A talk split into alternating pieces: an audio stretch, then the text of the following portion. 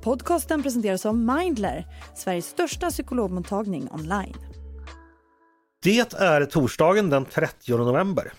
Jag heter Andreas Eriksson och du lyssnar på Ledarredaktionen. En podd från Svenska Dagbladet.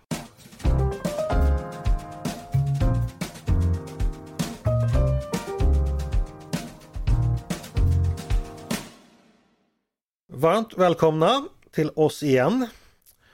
Hörni, idag verkar det ju vara oroväckande braskande. I alla fall här i Stockholm. Så tyvärr kommer väl julen att slaska. Men det får vi kanske stå ut med. Idag ska vi prata om en jubilar och då ska vi inte prata om mig som har namnsdag utan en gestalt som är en del av den moderna svenska kulturhistorien. Det är nämligen så att i år, 2023, är det inte mindre än 50 år sedan det första numret av serietidningen Bamse kom ut. Och ja, jag har velat podda om det här hela året och snart är ju det här jubileumsåret över. Så jag samlade ihop mig och bestämde mig för att idag är en bra dag för en Bamse-podd. Bamse skapades ju, som ni kanske vet, av en man som heter Rune Andreasson. Ursprungligen som eh, filmfigur 1966. Strax därpå började hans äventyr publiceras i tidningen Allers. Och därefter kom nya tv-filmer och så debuten i egen tidning, alltså 1973. Sedan dess har Bamse medverkat i mängder av olika sammanhang. Förstås fortsatt som serie och filmfigur. Han har även haft egen äventyrspark. Han har varit figur i pyssel och ritböcker. Men också som en gestalt som ibland har dykt upp i samhällsdebatten. Både som symbol och som exempel och referens. Världens starkaste björn har helt enkelt dunderladdat sig rakt in i den svenska kulturhistorien och kommer förmodligen befinna sig där ett bra tag framöver. Så hur går det då för vår favoritbjörn numera? Hur har figuren utvecklats? Vilken plats har han i det nya medielandskapet som numera finns för barn? Vad har serien och dess skapare betytt för landet under de här 50 åren? Och vad är nästa steg för dem, denna familjefader och skogsarbetare från kullarna?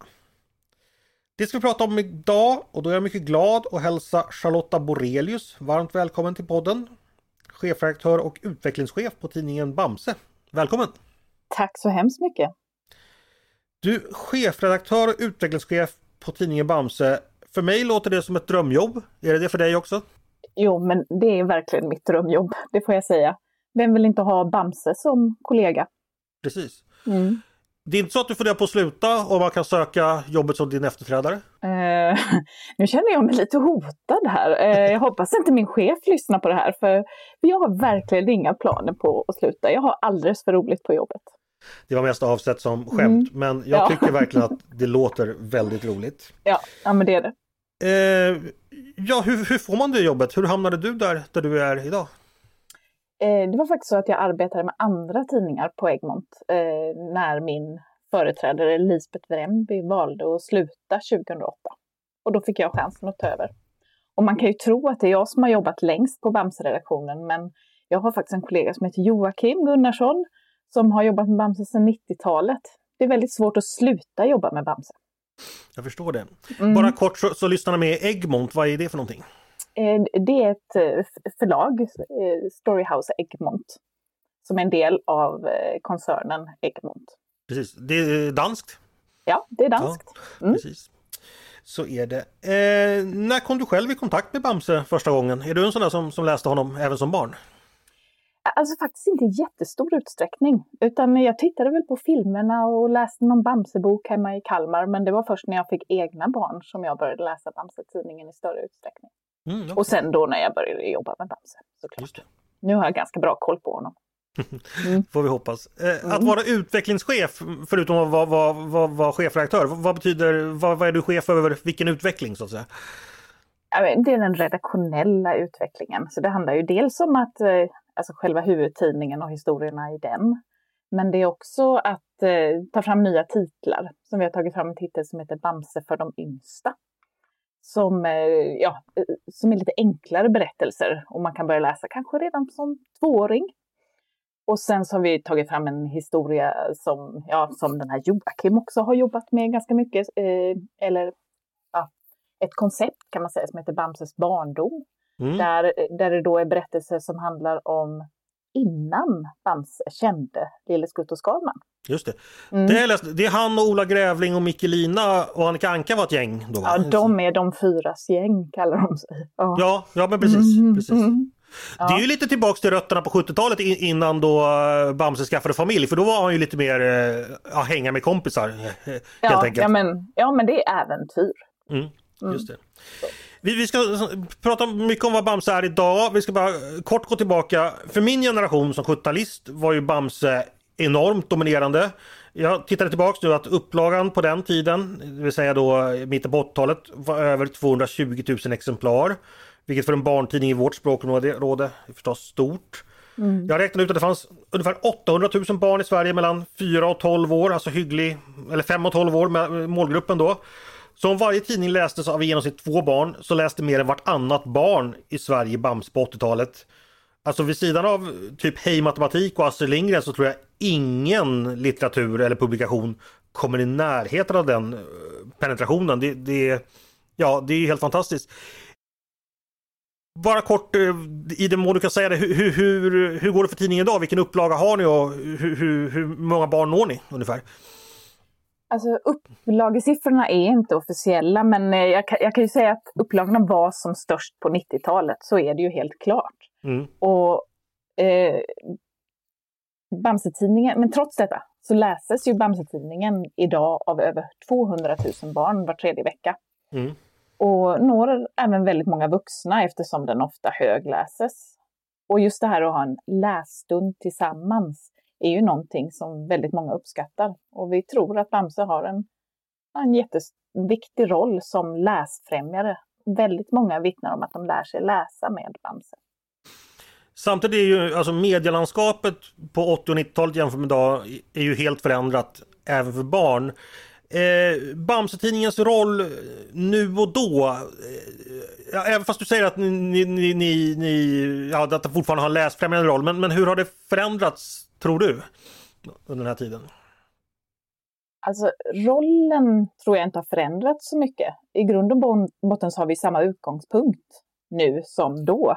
Men eh, för vi vill skapa spännande och roliga berättelser och, och att man ska få lust att läsa och lära sig olika saker och som förmedlar positiva värderingar. Eh, men sen så är det ju så att vi kanske inte når lika många med tidningen. Men eh, Bamse finns ju i många olika format och kanaler så att vi når ju fortfarande väldigt många barn. Vi gjorde en undersökning eh, via Sifo Kantar våren, eh, ja, för, nu ska jag säga, våren 22 mm. med 1400 svarande. Och där kom vi fram till att Bamse är det starkaste barn och varumärket eller för, i åldern 4 till 10 år. Och över 90 procent av barnen i den här åldern svarar ja på att de känner till Bamse. Så att, så att Bamse är ju fortfarande väldigt stort. Det är fantastiskt att det fortfarande mm. har, den ställningen efter så lång tid. Mm. Eh, hur, hur, är det med, med tidningen jämfört? Rune Andreasson som jag sa då skapade den och var ju ensam manusförfattare i, i många år. Fick hjälp med teckningar men, men gjorde ändå det mesta själv fram till sin pensionering i början på 90-talet. Hur förhåller ni er idag till så att säga Rune Andreassons arv och hans, eh, det han skapade? Är det fortfarande Runes Bamse ni gör eller hur mycket har ni tagit vidare och gjort den er egen så att säga om du förstår vad jag menar? Alltså vi försöker absolut göra tidningen i Runes anda och följa med i samtiden precis som han gjorde. Men självklart så blir det ju väldigt annorlunda när man är många som jobbar med tidningen. Eh, om man jämför med när Bamse eller förlåt, när Rune gjorde tidningen så, så var det ju hans tidning och hans åsikter på ett annat sätt. Mm. Så för, nu är vi ju liksom ett stort team som jobbar med Bamse. Ja men hur går det till rent praktiskt? Eh, jag har förstått att det är många tecknare och manusförfattare. Hur, hur organiserar ni arbetet? Sitter ni och, eh, att en, man sitter och skriver berättelser på, på, sin kammare och sen lämnar in eller jobbar ni gemensamt eller hur, hur, hur funkar det? Alltså, det funkar ju eftersom det finns ganska många olika Bamse-tidningar och så, här, så, så, har vi ju, vi som jobbar på redaktionen, vi är tre stycken. Det är jag och så är det Ninni Ljunggren och Joakim Gunnarsson. Mm. Och vi, vi jobbar ju med granskning av material och långsiktig planering i första hand. Eh, och sen så har vi tre huvudförfattare och ett tiotal tecknare. Och de jobbar på frilansbasis. Så vi på redaktionen lägger upp en plan. Vi har faktiskt redan börjat jobba med 2026. Mm. Fast i större utsträckning med 2025. Så. Men eh, sen när vi har den här planen så ber vi eh, författarna komma med idéer eh, inom de ramarna. Och så får vi synopsis så, och manus som vi då går igenom och lämnar respons på. Och sen så när det manus är färdigt så lägger vi ut det till tecknare. Och teckningar och tusch godkännes och så går det iväg till kolorering och textsättning. Så det, är en, det är en ganska lång process att ta fram en Bamse-serie, eh, det tar ungefär ett, ett, halvår kan man säga. Det är klart man kan göra det snabbare, men eh, det mesta brukar ligga i processen ungefär ett halvår. Mm. Mm. Det, det, det Rune Andreasson en gång gjorde, är det fortfarande så att säga kanon? Är det, så, är, det, är det så figurerna är som han bestämde eller har, ändrar ni på det? Kan ni ändra exempelvis en figurs historia och så vidare? Hur, hur fungerar sånt där? Eh, det ändrar ju inte en figurs historia, det kan jag inte säga att vi gör, men eh, hans berättelse är ju på något sätt facit. Men, men det har ju ändå utvecklats och förändrats sedan han tid, hans tid man, eh, det kan till exempel vara en sån sak som man, hur man pratar om tjejer och killar. Det gör man inte liksom precis på samma sätt som man gjorde på 70 och 80-talet. Och det kan vara hur våldsam man är. Bamse slängde oftare upp folk i grantoppar på, på Runes tid än vad han gör idag. Så, så, så, samhället förändras ju och det måste man ju följa med i. Och, så det viktiga för oss är ju att hålla fast vid kontinuiteten och att vi ofta återgår till ett oförändrat tillstånd i slutet av serien. Ja, just det, för, för, för, tiden går inte längre i Bamse som den gjorde på Runes tid. Nej, nej, utan eh, det var när ungarna började i tredje klass, eh, trillingarna. Då, då stoppade man tiden. Eh, mm. Så Bamse är i 30-årsåldern, har varit det ganska länge nu. Mm. Mm. Det är ju kanske klokt med tanke på att, uh, pubertetsproblem och sånt där, det kan man för sig ta upp på andra håll men ja, vem, vem vet vad som hade hänt med Nalle Maja och Brum och, och Teddy i, ja, i nej, och, och, och, vad hade hänt om, om Bamse hade blivit 30 år äldre, vad hade då hänt med farmor? Liksom? Mm. Det, mm. Precis. Mm. Eh, eh, men, men säg så här, då. ni skulle inte kunna, nu är det ju Nalle-Maja som blir stark av Underhoven även fast hon får ont i magen. Det kan inte plötsligt bli så att Brum blir det också, utan eh, så stora förändringar skulle ni inte göra? Nej, det skulle vi inte göra. I, i, nej, det skulle vi inte. För, för vissa saker, det, det är ju det centrala i Bamse och det måste man hålla fast vid. Och det är ju faktiskt så också att vi, att vi repriserar en hel del serier. Och det skulle ju bli jättemärkligt om vi började ändra så i figurerna. Det går mm. ju inte. Jag började läsa Bamse igen för några år sedan när mina barn var små. Vad jag noterade då är att persongalleriet känns lite mer fylligare idag exempelvis. Nina Kanin är en mycket viktigare person idag. Mikkelina är en viktigare person. Jag antar, är det för att man vill ha öka jämställdheten och ha fler, fler, fler huvudpersoner och fler, fler tjejer framförallt? Eller hur har ni tänkt där? Ja, nej men, men så är det absolut. För serien skapades ju 73 och var ju då en äventyrsberättelse med tre killar. Och så lät ju Rune eh, vännerna få familjer för att kunna berätta anna, andra typer av berättelser om problem och känslor på hemmaplan och sådär. Och, och nu kan man säga på 2000-talet har vi jobbat mycket med att lyfta just Nalle-Maja, Nina Kanin och Brubbelisa. Nalle-Maja, som också blir stark av underhållning, är ofta med på äventyr. Och Nina Kanin i hennes roll som journalist. Och sen så är det då Brumbelisa som har gått och blivit egenföretagare och driver leksaksbutik. Mm. Och hon har visat sig ha talang för detektivarbete också. Oj, det hade jag missat. Det var, mm. var intressant. Mm. Eh, mm. Precis, för att det var ju en äventyrsserie om man tittar tillbaka på de första och sen blev det då helt andra teman som lyftes in med familjelivet. Är det fortfarande det då, den mixen Rune skapar att ibland är man hemma på kullarna och upplever vardagsliv och ibland reser man ut i, i, i rymden eller vad det kan vara och har äventyr. Det, det är fortfarande den spännvidden i, i serien som ni, ni vill behålla så att säga. Ja men absolut. Och, och, det, och det är ju verkligen så att det kan vara väldigt realistiskt om de är hemma vid kullarna eller i Småköping. Medan om man kommer upp bergen, där finns det drakar och trollkarlar och häxor. Liksom. Mm. Så det är en väldig bredd. Det reagerade på redan som barn mm. att Skalman i Bamses skola kunde varna för astrologi och vidskeplighet mm. ena dagen. och så vände man blad och så slogs han mot häxor. Mm. Det, det, Det var en sak, eh, Rune fixade Ja. att göra det men, men det, Ja. det var fantastiskt. Just det en sak angående själva settingen jag undrade. Jag, när, när- jag växte upp så fanns Bamse bodde på kullarna, i dalen bodde vanligt folk och så borta i staden där bodde Krösus Sork. Nu, nu finns det något som heter, som du säger, Småköping. Är, är det kullarnas huvudstad eller är det det som förr i tiden hette staden eller hur, hur funkar det där? Ja, men det, det är nog det som hette staden tidigare. Bamse och Lille Skutt och Skalman och farmor, de bor på kullarna. Mm. Och sen så staden som ligger i närheten, den heter Småköping. Och det var faktiskt läsare, en läsare som kom med det namnet i en läsartävling för, ja, typ runt 2010 eller någonting. Ja okej. För numera tycker jag, i alla fall i filmerna så verkar ju den vara en ganska gullig stad medan jag som barn upplevde den som en modern eh, storstad där Krösus Sork härskade med, med varuhus och, och, och så. Men, men eh, det verkar ha förändrats lite. Man kan säga att det är en lite flexibel stad. Det Ja, finns liksom ingen exakt karta. Det finns ju ett hamnområde och så vidare. Så Det finns ju ett väldigt fint omslag från 1982 som Rune gjorde där han faktiskt ritar en översiktsbild över Bamses värld. Minns du det? Med, eh, Den... eh, Ja, eller en baksida kanske. Nej, jag tror faktiskt Ja. det är ett om, om, omslag. Jag kan Ja, fortfarande okej. se det framför mig hur, hur Ja. det såg ut. Och man kunde se eh, till och med ner till Badköping vid, vid havet där, där man dit Ja. de ibland åker. Och, och det vill man ju gärna göra som barn, liksom, att man vill se hur allting hänger samman. Men det kan också bli tufft att förhålla sig till liksom, med tidsaspekter och sånt som författare och tecknare. Just det. Eh, om det är så här precis. Vi kan säga att eh, till exempel så ser ju inte inredningen hemma hos Bamse ut likadant i varje berättelse, utan vissa saker är lite flexibla. Har Bamse skaffat platt-tv exempelvis? Nej, inte, nej, det tror jag inte.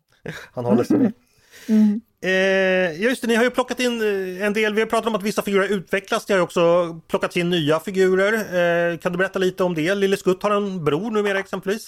Ja, ja men... Eh, eh, ja, eller fast Lille Skutt, för jag har länge haft väldigt måga syskon. Ja, ja, det- det vet vi ofta väldigt många syskon. Ja. Ja, men, men det som är är väl att Happ och Lille Sixten som eh, för Lille Skutts bror Happ bor ihop med en annan killkanin som heter Lille Sixten och att de har lite fått lite fler historier i tidningen. Just det. Så. Mm. Just det. Nej men precis, för det vet man att Lille Skutt, eh, det finns ju någon eh, Origin-serie där, där han och sju syskon sparkas ut ur hemmet för att eh, hans föräldrar har redan fått nya barn. För att, liksom- Ja, precis. Då är det dags för nästa. Ja, precis. Sk- Skutt har väl antagligen en extremt stor släkt eh, misstänker jag. Ja. Min, Minihopp har nog många kusiner också. Kan Ja, man, det kan tror man, jag. kan man Ja, anta. precis. Händer det att, eller har det blivit så att eh, figurer har pensionerats för att de inte längre är så intressanta eller relevanta eller, eller kanske är, är kommit mer i bakgrunden? Så, så kan nog hända att, att någon figur förekommer lite mer, men alltså, överhuvudtaget så är det ju ofta figurer bara är med en gång. Att de är med i en historia och sen Mm. så reser de vidare. Och det är ju för att det inte ska bli för många, eh, eh, att inte barnen som läser ska behöva förhålla sig till för många figurer. De ska ju känna igen, de ska ju känna figurerna som de läser om.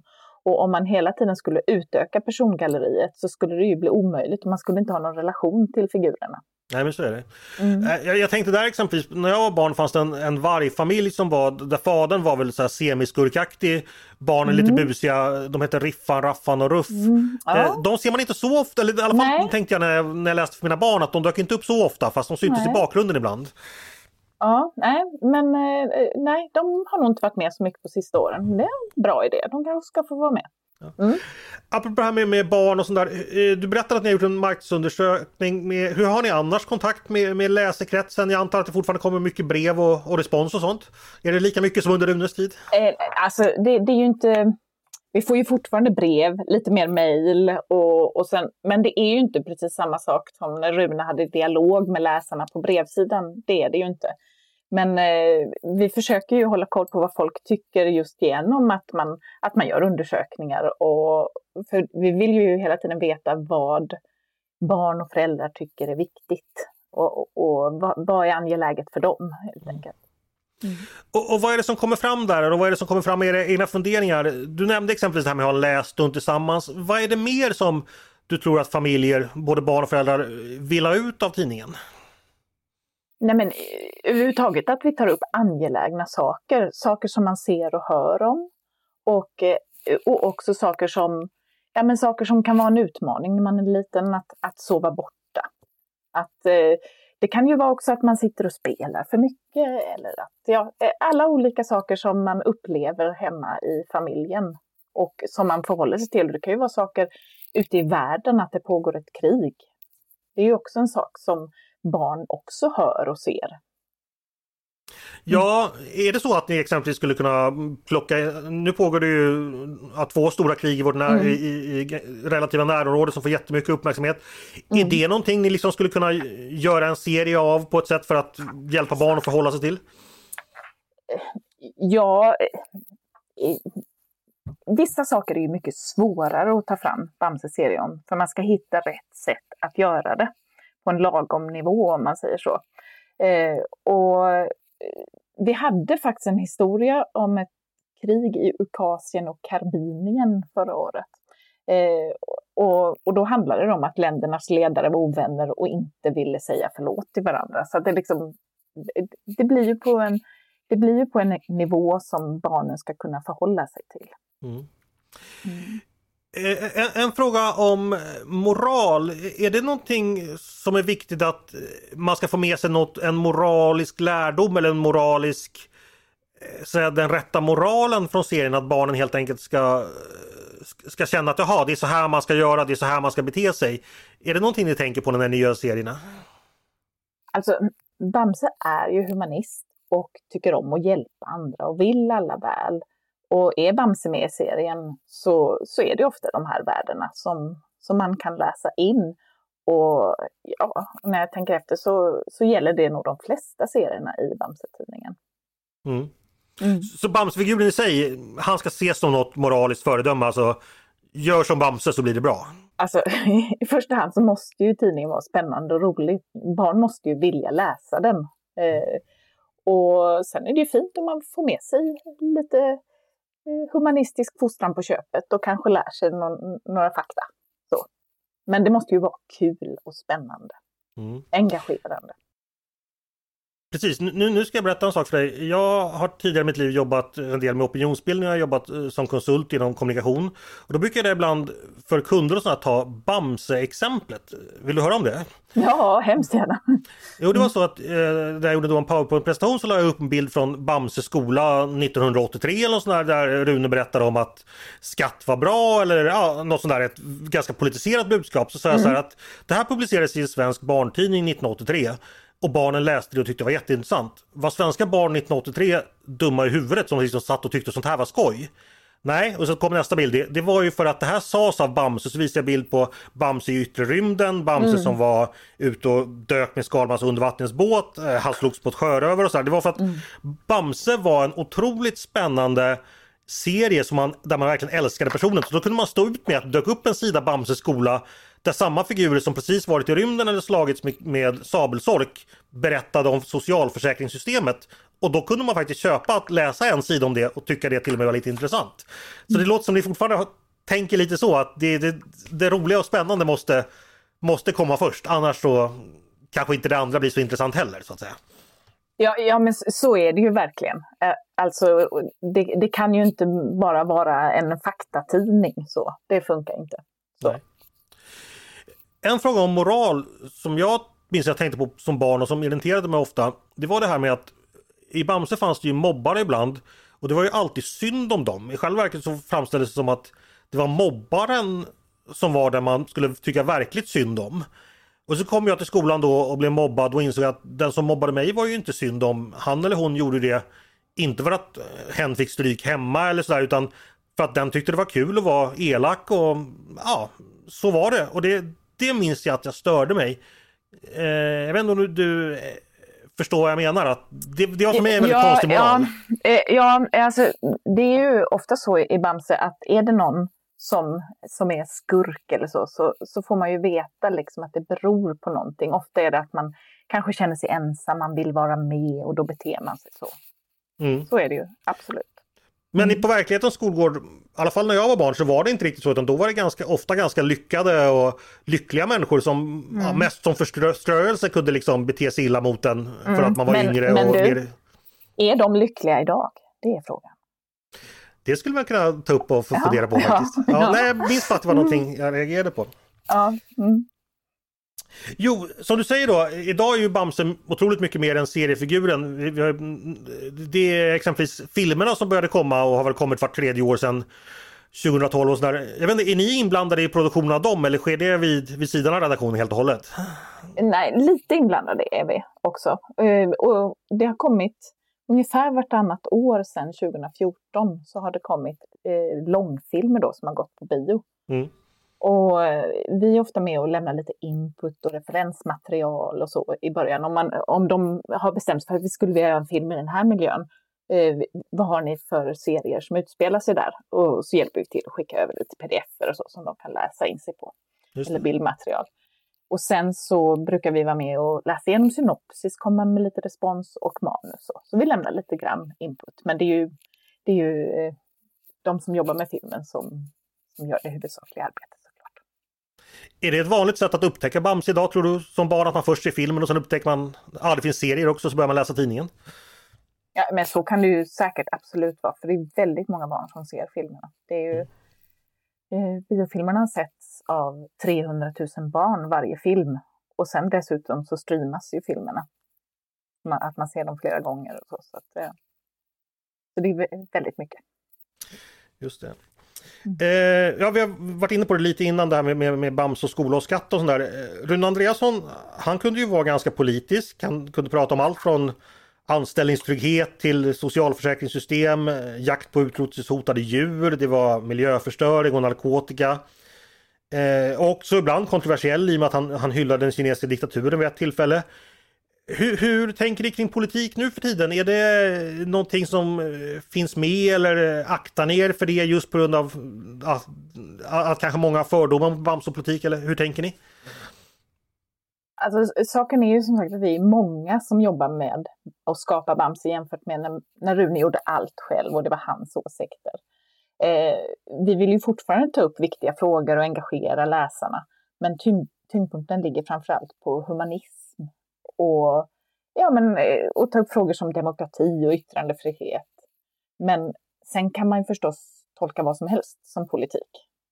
Vi tar ju fortfarande upp saker som källkritik och miljöfrågor och hur barn har det i skolan och konsumenträtt.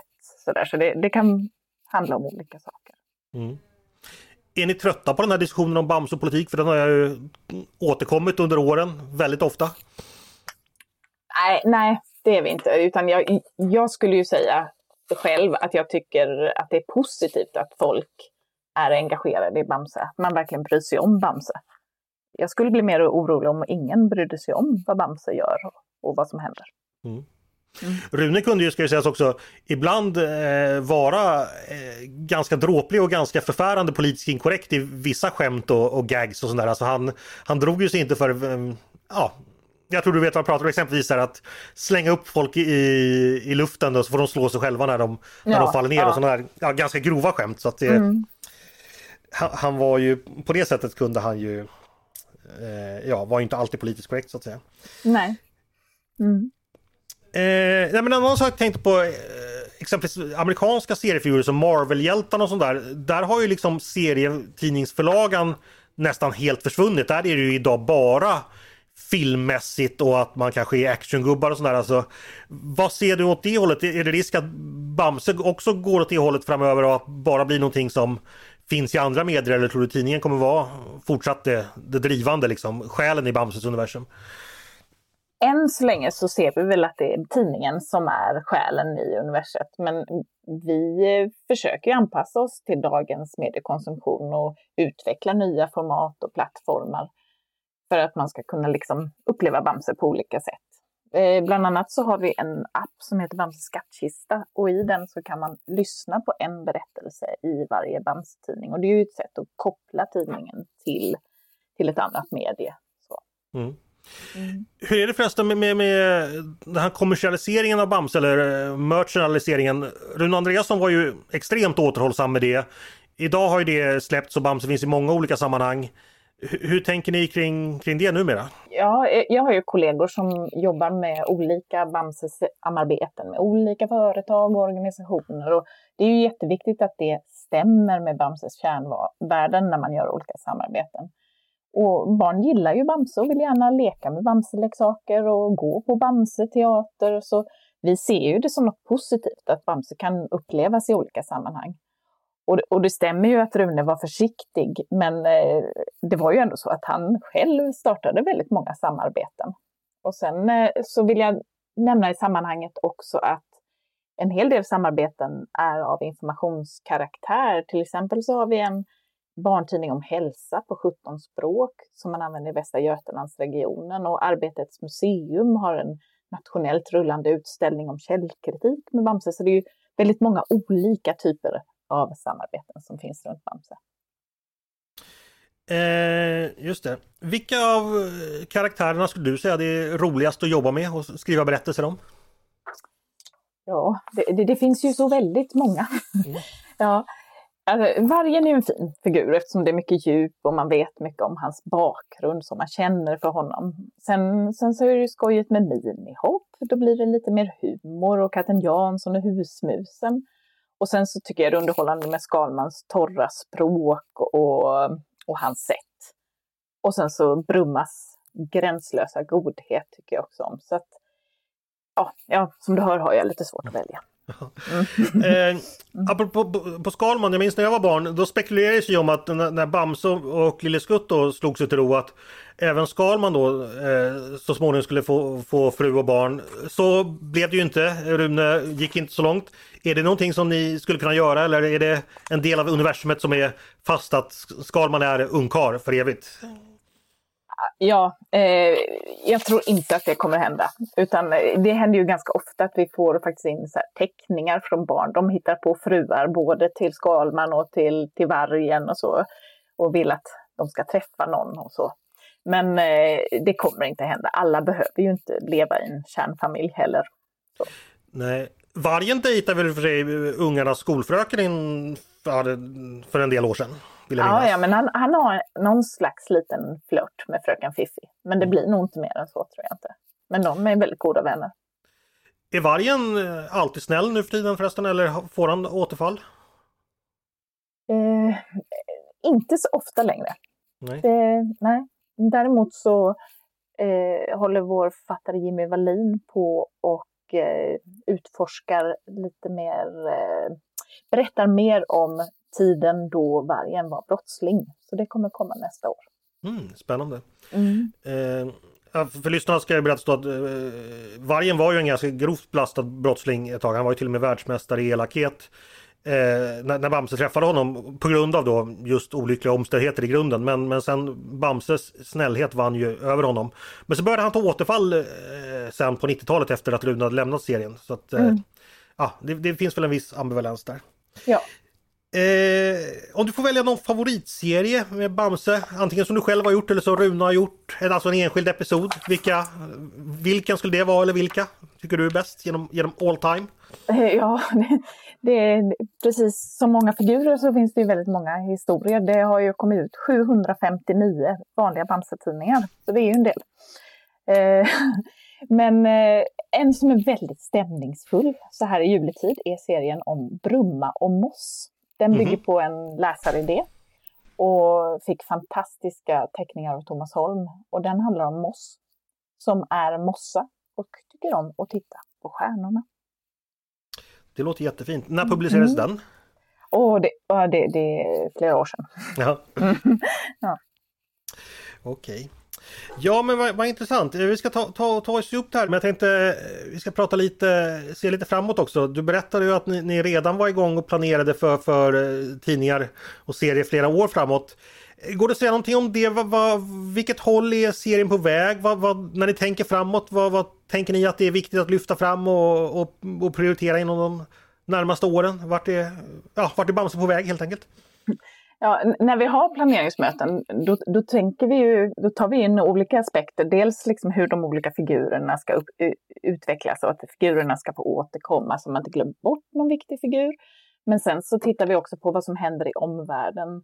Så, så som nästa år till exempel så kommer vi ha en historia om Vasaloppet och vi kommer prata om demokrati och, och vännerna kommer ge sig ut på en resa i Europa. Så ja, det blir lite blandat. Det låter ju jättespännande. Mm. Eh, bor Bamse förresten uttalat i Sverige numera? Han bor på Kullarna. Okay. Ja. Det, det, ligger i ett svenskt sammanhang kan man kanske säga. Man skulle kunna säga att det är någon slags spegling av vårt samhälle. Mm. Just det. Du, vad tror du? Finns Bamse-serien och Bamse-tidningen kvar om ytterligare 50 år? Ja, men det tror jag. Vi vet ju inte riktigt i vilken form Bamse kommer att läsas om 50 år, men jag tror ju säkert att det kommer fortsätta göras Bamse-historier. Och jag hoppas att de görs i Runes anda och att de sprider god moral och kommenterar år 2073 på ett smart och insiktsfullt sätt.